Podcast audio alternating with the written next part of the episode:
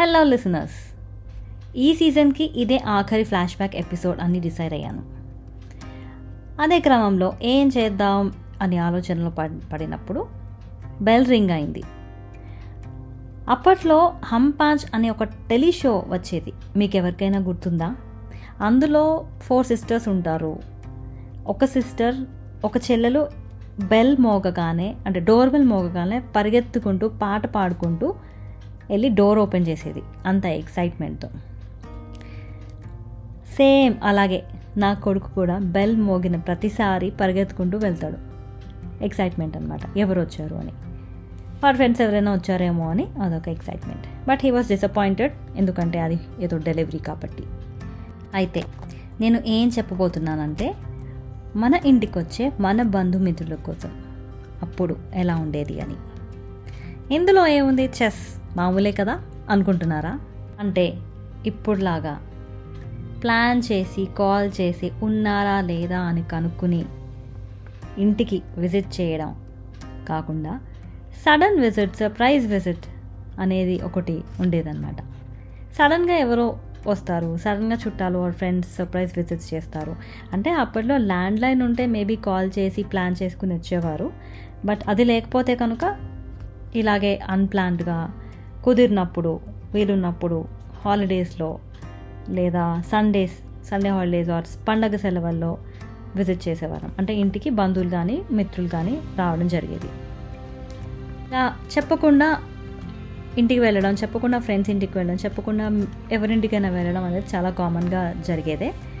ఇప్ ఇప్పట్లో లాగా అన్న ఇన్ఫామ్ చేసి కాల్ చేసి వాట్సాప్ చేసి ఉన్నారా లేదా అని కనుక్కుని మరి ఒకవేళ హోస్ట్ కనుక లేదు నేను ఉండట్లేదు నాకు వేరే పని ఉంది నేను వెళ్తున్నాను అంటే అవతల వాడు డిసప్పాయింట్ అయ్యి మనసు కొంచెం చివుక్కుమని అంటే మన ఇంపార్టెన్స్ తగినట్టుగా అనిపిస్తుంది కదా. మనం వస్తున్నాము అంటే లేదండి నాకు వేరే పని ఉంది నేను వేరే ప్లేస్కి వెళ్తున్నాను అని చెప్తే అది వింటే రిసీవింగ్ ఎండ్ వాళ్ళు కొంచెం ఫీల్ అవుతారు.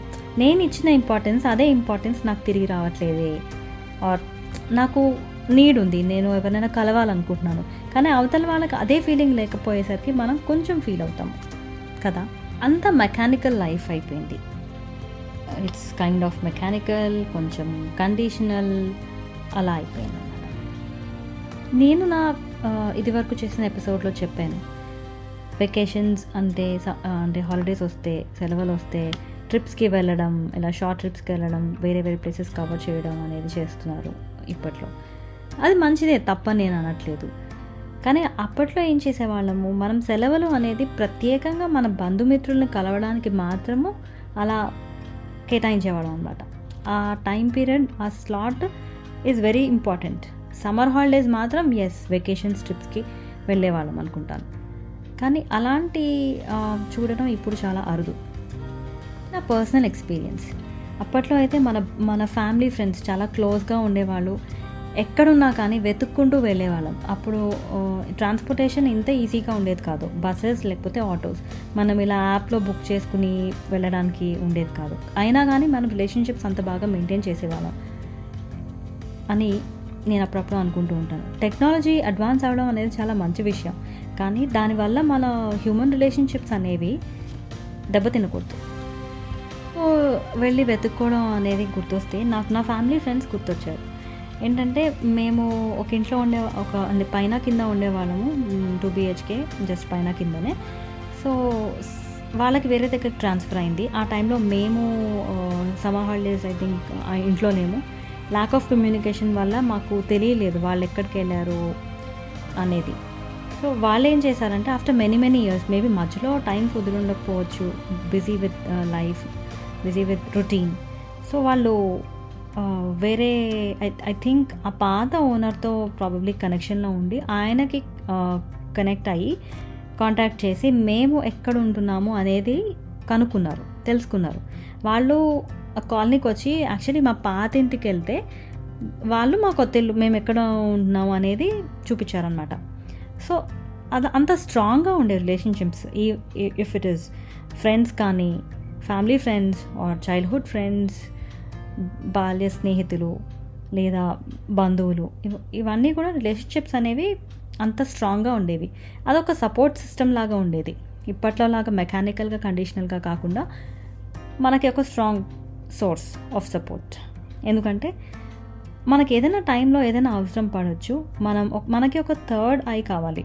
మన ప్రాబ్లం వినడానికి ఒక ఎవరైనా సజెషన్ ఇవ్వడానికి జడ్జ్మెంటల్గా కాకుండా బయస్గా కాకుండా మనల్ని మనంగా తెలుసు తెలిసిన వాళ్ళు మన కోసం కరెక్ట్గా వాళ్ళు చెప్తారు సజెస్ట్ చేస్తారు.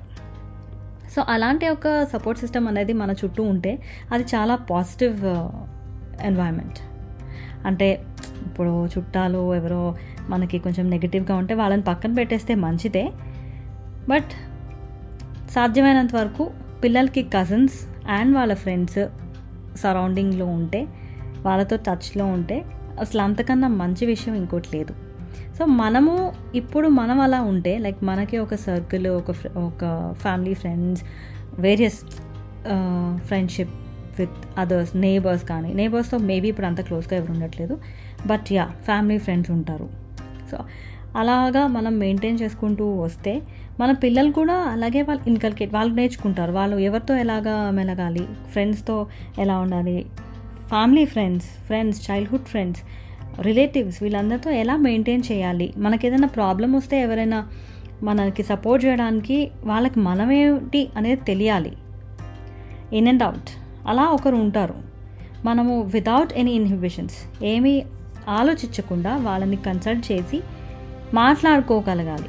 ఒకే ఇంట్లో ఉన్న మనము బీసీ చాలామంది స్మార్ట్ ఫోన్లోని సోషల్ మీడియాలో చాలా యాక్టివ్గా ఉంటారు. కానీ చుట్టూ ఉన్న మనుషులకి అంత ఇంపార్టెన్స్ ఇవ్వరు.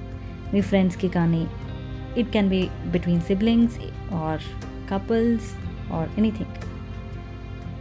ఇవి కొంచెం లిమిటెడ్గా చేసుకుంటే బెటర్. చూడండి నేను కూడా సోషల్ మీడియా సపోర్ట్తోనే ఇది మీ వరకు రీచ్ అయ్యేలాగా చేయడానికి ప్రయత్నిస్తున్నాను. అంటే మీరు ప్రత్యేకంగా టైం తీసుకుని ఇది వినక్కర్లేదు.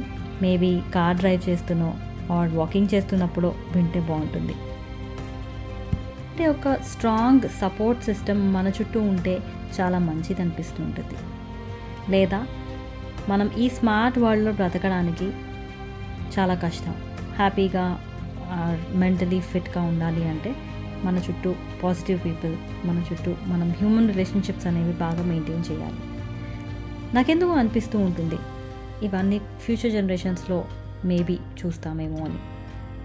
రిలేషన్షిప్స్ అనేవి మెయింటైన్ చేయకపోతే ఇట్స్ వెరీ డిఫికల్ట్. డిప్రెషన్కి లోనయ్యే ఛాన్సెస్ ఉంటాయి. అలా అనిపిస్తుంది ఫ్రెండ్స్. మరి మీ అభిప్రాయం ఏంటో? నాతో ఏకీభవిస్తారా? ఆర్ వేరేగా అనుకుంటున్నారా? అభిప్రాయాలు నాతో షేర్ చేసుకోండి. Tag me in your stories. Tag me in your voice messages. So ఇప్పటికీ ఇంతే. ఇట్లు మీ గులాబీ మాటలతో Revati signing off. Bye bye.